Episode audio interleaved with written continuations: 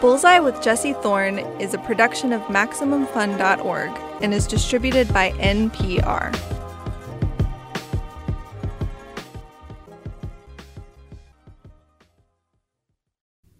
It's Bullseye.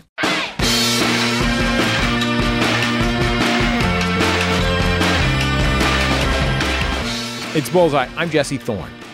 The magic of H. Jon Benjamin It's kind of a one two punch. First, his voice, deep baritone that is unmistakable when you hear it.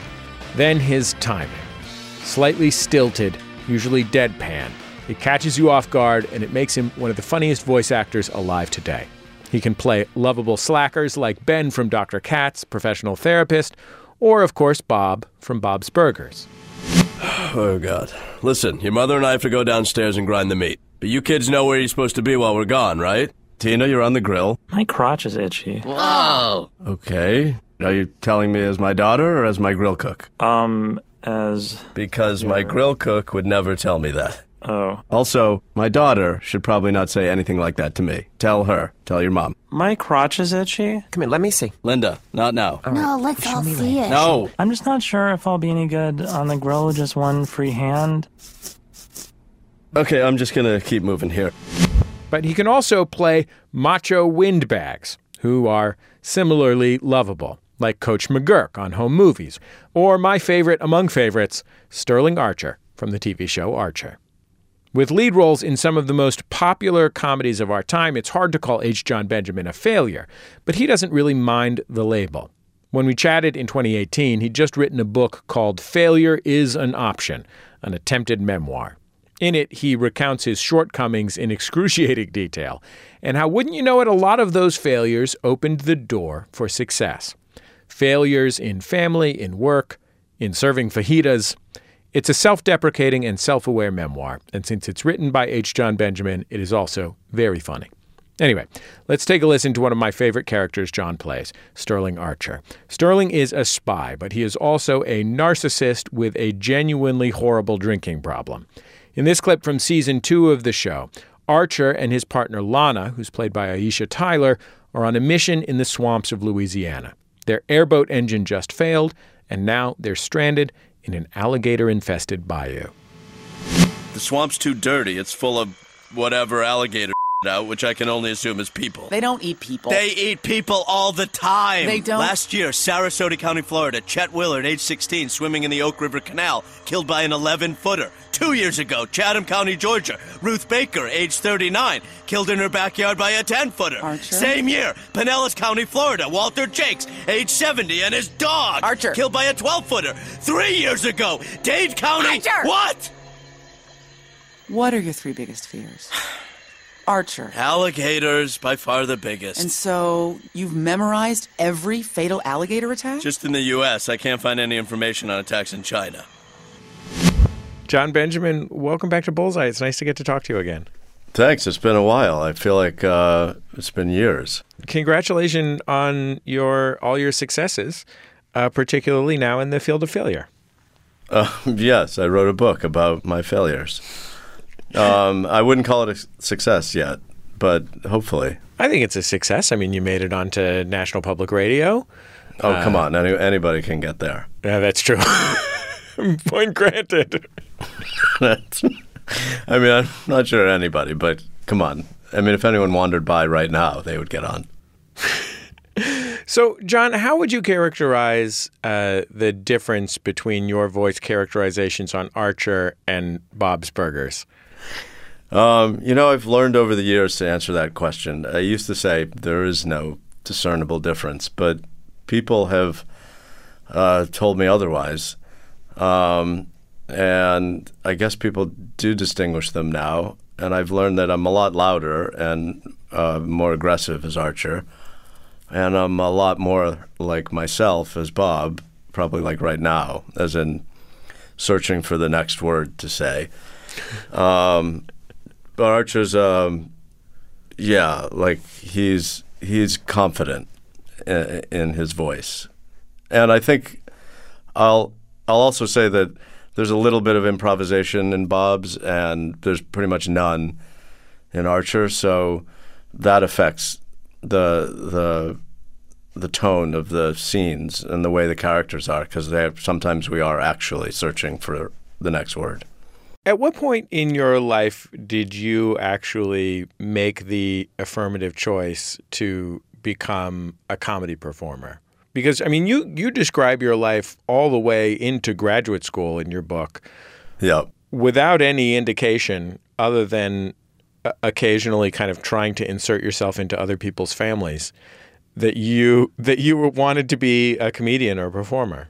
Well, it's true. It's not a consistent memoir. It's certainly not a traditional memoir. I kind of go all over the place and mess up and just sort of move not so fluidly from story to story.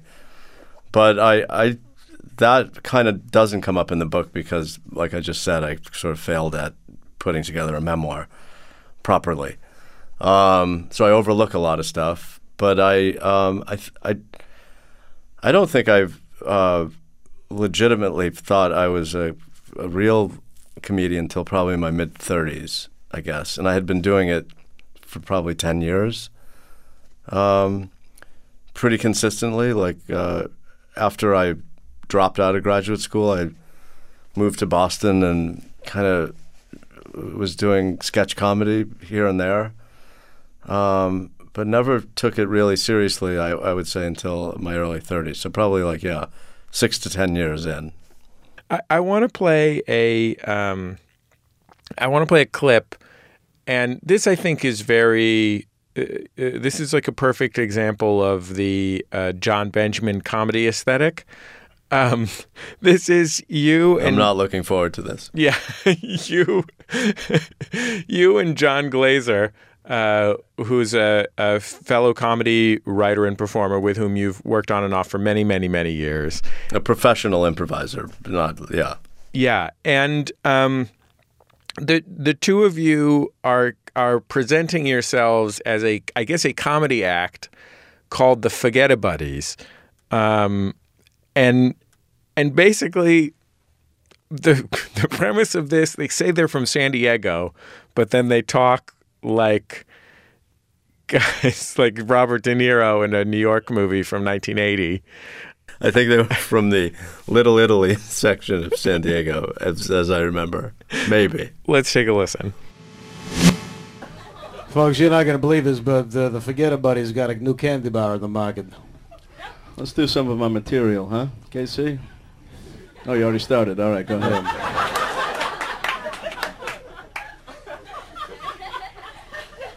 So like KC said, we got a candy bar coming out. Jet lag, folks. Jet lag. It's a long flight. Name of the candy bar is uh, the Forget About It. Yeah, you remember that candy bar, the whatchamacallit? It's very similar, but uh, the Forget About It has nougat, where the where whatchamacallit had caramel. Other than, that, other than that, the same candy bar. I still don't know why that's funny. But the point is, it's a detail. A couple detail. funny words, you never know. Nougat, nougat is a funny word, You right? never know what rings, what rings for people. You gotta let it all hang out, KC. That's what we're all about. That's Forget right. buddies. Forget about it. oh my lord! Wow. I mean, it's a bit that is so actively resistance to the appear uh, resistant to the appearance of trying. Uh, yeah, I mean, we we came up with that bit. I think uh, driving to Hoboken to do a Yo La Tengo Hanukkah show. So there was no. I think we had planned another bit, and we just replaced it because we were trying to find a parking space and we were in New Jersey. So every time we pulled up, there was a hydrant or a no parking. We were like, forget about it. um, and I think Jon and I then like, let's just go do that instead of what we had planned. So that bit was that came out of absolute n- unplanning, if that's a word. Why did you never do stand up? I don't. I, I don't think I had the facility, and I'm glad I, I didn't. I do it now a little bit because I, I kind of fake it. Um, but I started when I when I started comedy in Boston. I was doing mostly duo acts, or I would collaborate with somebody. Um, and then I got involved in sketch, um, but that sketch troupe involved a lot of stand-ups. Um, but I just never, I had, I had honestly had no interest in it. So um, I, I sort of learned through via other people I've worked with over the years on how to do it. And I sort of started to do it more recently. I would say in the last ten years, um, which is not a great way to do it. But stand up is hard to back your way into, but there's a lot of Bob's Burgers fans out there, so they can tolerate me. You write really admiringly about your father's work ethic, but you also seem almost worried about it retrospectively. Like your your father ran some uh, like an electrical supply, like a lighting supply store of some kind. Yes, he did.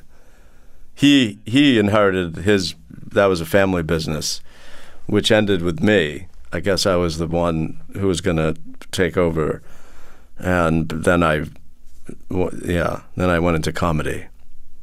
So I killed that business. um, yes, I destroyed him. I, I mean, win. You worked. I won. I won. I. I had. I was the one that had the name removed from the. Take Benjamin off that. But uh, he was. He worked his whole. He inherited his father. My gra- uh, grandfather died when he was a very young man. So I think my father. Uh, my grandmother had taken over that business and, and made it her own, and so he and he took over at a very young age. So my real failure feels like I've I failed him, as in I failed to you know sort of th- those expectations. Although a lot of those expectations were um, I, were coming from me. You know, I don't think there was a lot of communication back and forth. So I'm not sure that I I made the right or wrong decision based on his desire, but it was my assumption that he wanted me to do what he did. Um, but I don't think he's opposed to what I do, and certainly not now. He's he's uh, he's a kind man. When you had a kid, did it change the way you related to your work? Yeah, I, I got worse. I like stopped working, and I got worse. I, there was yeah. I had a I had a really like allergic reaction to being a father for a couple years, um, and for that I forgive him, um, or apologize, I should say. So yeah, for for some reason, like I didn't have that like spurt of like, oh, I gotta you know get out there and and take care of my family. And I just went the opposite way. I was like, whenever he napped, I napped, and and so forth. Took him around the neighborhood to my to the video game parlor where where I would play Halo online. so he was reared in a yeah for a couple years in a video game parlor in the East Village to the sounds of gunfire. Were you scared about being a dad? Yeah, I, I think I didn't know. I didn't know what I was getting into. Um, I think that's that goes for a lot of people who become a parent for the first time. Um, I would actually use him in a lot of like we were doing th- at the time. I think Dave Dave Cross and Todd Barry and I were doing the show Tinkle once a week. So he was an extra in a lot of my videos for that show. so I I do feel bad about primarily using a human infant as an extra in several comedy videos, which is not the appropriate way to use your child for the first couple years of their of their life. Um, we have a video called uh, a little bit of audio from a video called "Baby Pranks." Yes, that was yeah. I think that was uh, one one of them. Uh, this is like uh, it's a roughly a parody of Punk'd in look, so you can imagine a lot of shaky cameras and mm-hmm. uh, headset microphones. Um, uh, but instead of pranking your Justin Timberlakes uh, on this show, they prank babies. This kid's name is Judah. What's that all about? He's from the East Village in New York. And this kid loves his milk. Every day at 4 o'clock, this kid gets a bottle of milk. Well, today, things are going to be a little bit different because Judah is about to get baby pranked.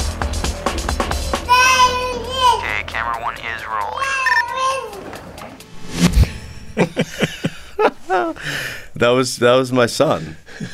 we pranked my son. Yeah, it's a perfect segue into yeah the disturbing exploitation of children that I perpetuated with my own kin.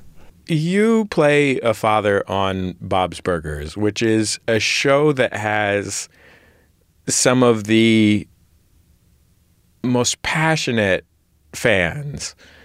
And not just in, I- think, not just in the kind of classic, um, like D and D monster manual or like the those books where you get all the schematics of the Star Star Trek ships. Um, But like fans whose connection to the show is deeply emotional. Very, very much so. Yes, and I'm I'm noticing it more now than ever before. It's so. Um, I, I, I, in this in the book tour, I've been meeting a lot of the Bob's Burgers fans, and that's been very present. Um, and meeting people face to face, they are like have a like a, an incredibly deep connection to Bob's Burgers. Um, some of whom say that the show is literally required for their mental health. So it's like it's almost like filling in for for healthcare in in some cases, and so people are thanking me for like that the show is necessary for them. And a lot of people are saying like it, like I can't sleep without it. So apparently the show also puts people to sleep.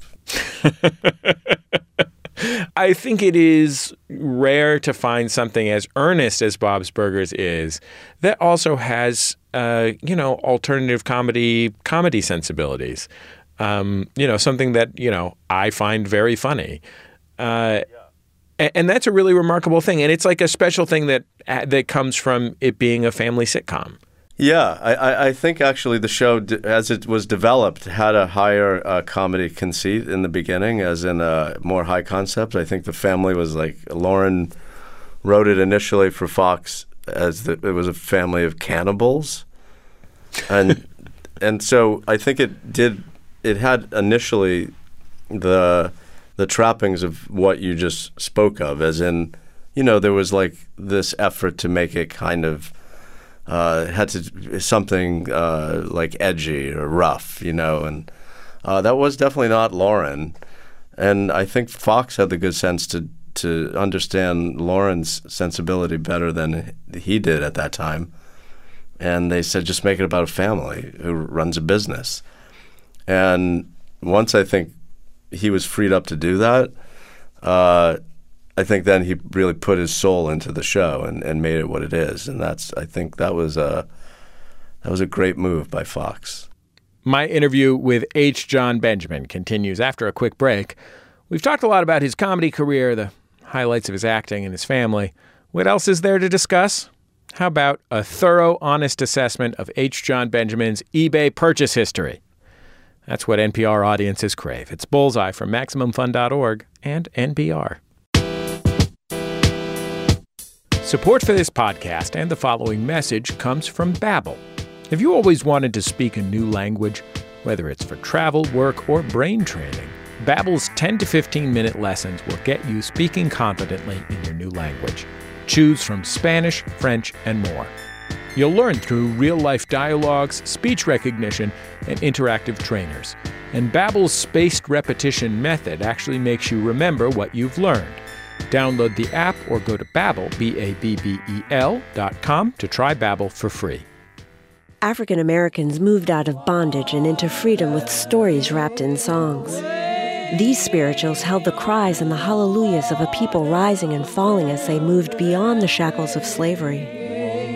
It's Wade in the Water, a 26 part series on African American sacred music traditions. Listen on NPR Music and NPR One. Hey, Max Fun listeners. Have you been listening to Max Fun for a while and you've just been wondering, where's the new Flat Earth podcast I keep hearing about? Well, here it is. We give you all the facts on NASA's lies and how we know that the Earth is actually flat. Just, Just kidding. kidding. this is oh Ono Ross and Carrie, and we join fringe religious groups. We undergo alternative medical treatments. And we hang out with people like 9 11 truthers, flat earthers. We find out why do people believe strange things? We join them and we tell you all about it. We have a lot of fun. We make a lot of friends. Yeah, we do. We joined the Mormons. We joined the Scientologists. We got acupunctured. We got fire cupped. We got ear candled. We've done it all, and we're going to keep doing it all. Why don't you check out oh Ono Ross and Carrie at MaximumFun.org?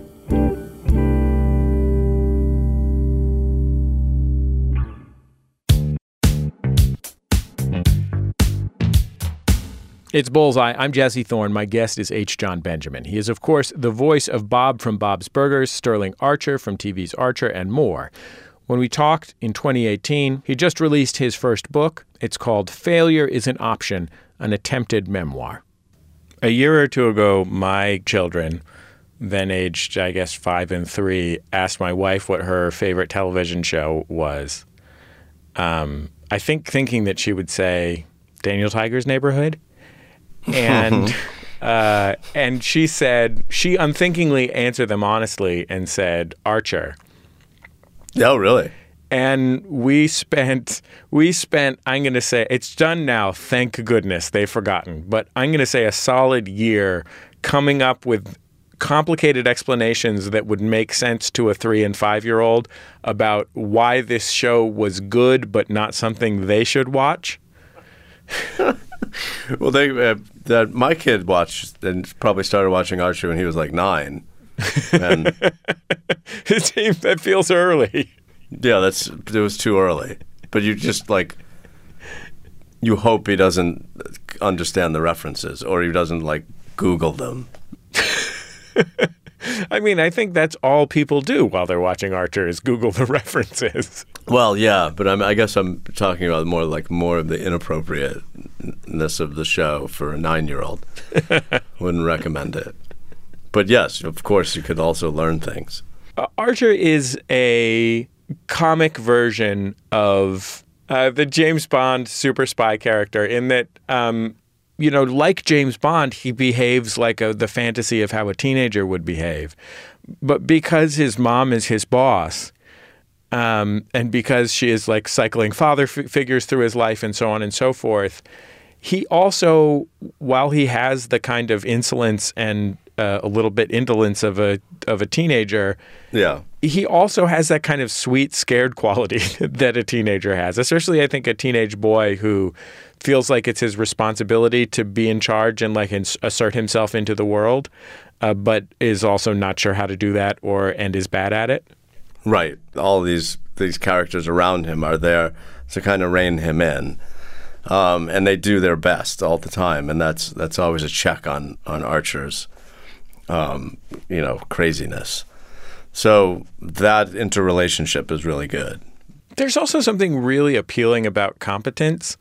Like the fact that Archer, despite being the worst super spy imaginable in almost every category, always seems to make it work out in the end.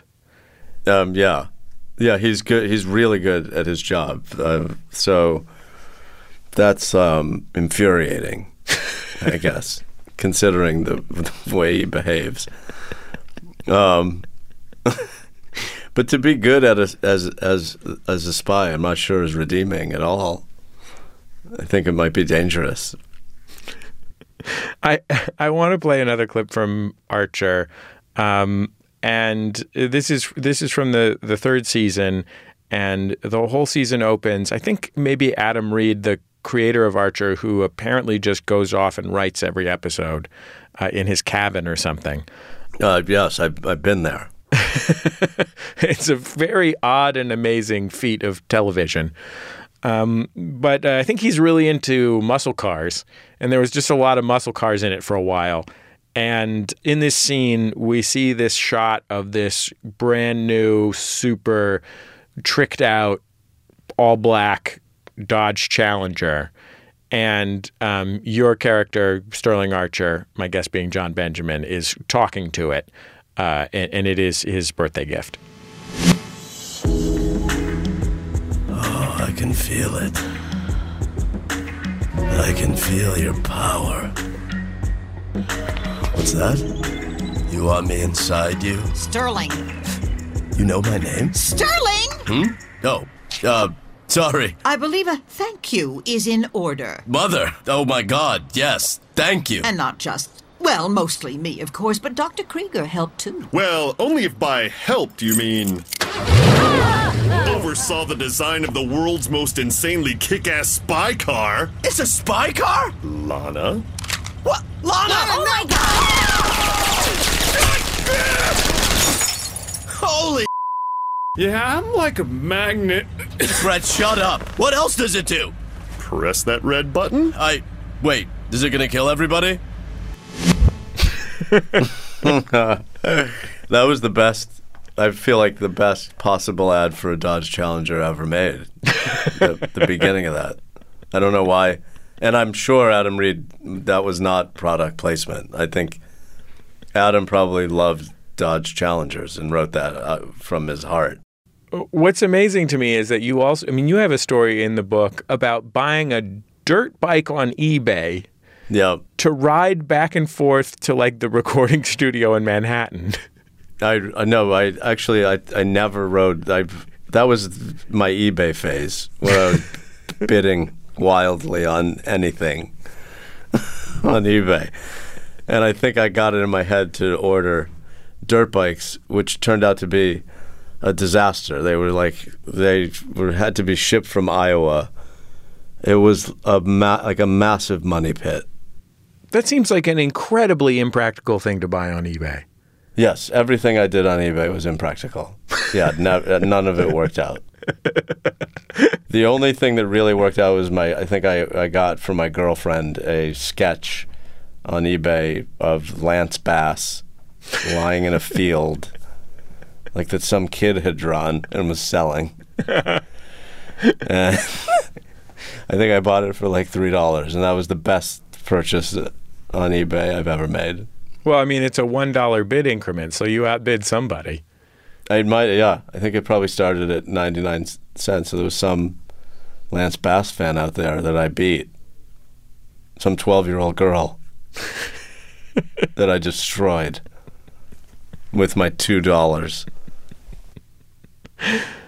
Well, Jon Benjamin, I sure appreciate you taking the time to come back and be on Bullseye. It's always nice to get to talk to you. That was great. Thanks, Jesse. H. Jon Benjamin. You can catch him as Sterling Archer on Archer on FX. We didn't get to talk about this during the interview. Jon also has released a jazz record, which is what you are listening to now. He plays piano on it, and it is called Well, I Should Have, dot, dot, dot, learned to play piano. He hired professional jazz musicians to accompany him, a guy who does not know how to play piano. This song is called I Can't Play Piano.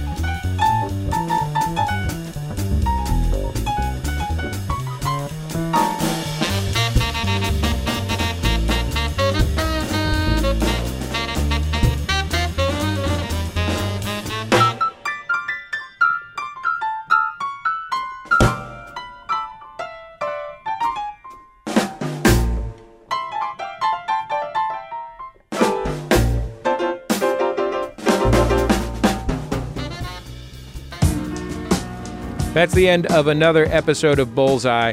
We record the show at MaximumFun.org World Headquarters, overlooking beautiful MacArthur Park in Los Angeles, California, where our producer Raghu saw three police cars parked under a canopy of trees for hours.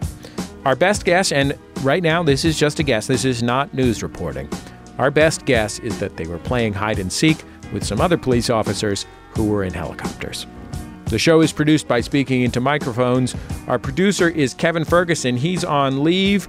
Raghu Manavalan filled in for him this week. Jesus Ambrosio is our associate producer. We get help from Casey O'Brien. Our production fellow is Jordan Cowling. Our music is by DJW, everything except our theme, that is. Dan Wally is his government. Thanks as always to Dan for sharing it with us. Our theme song is called Huddle Formation. It's by the Go Team. Thanks to them and to Memphis Industries, their label, for letting us use that. Super nice about that. Great band. Before you go, I've been making this show for a long time. There are a lot of interviews. Like, for example, last week we had John Waters on the show. Do you think that was the first time John Waters has on, been on the show? No, he's been on the show a whole bunch of times. Why don't you listen to him in a row and see if he keeps his story straight? We've got tons of stuff on our website. We're also on Facebook, Twitter, and YouTube. If you want to hear either of these interviews, again, YouTube is a great place to find and share them. You can follow us on Twitter at Bullseye, and we're at Bullseye with Jesse Thorn on Facebook. And that's about it. Just remember all great radio hosts have a signature sign off. Bullseye with Jesse Thorn is a production of MaximumFun.org and is distributed by NPR.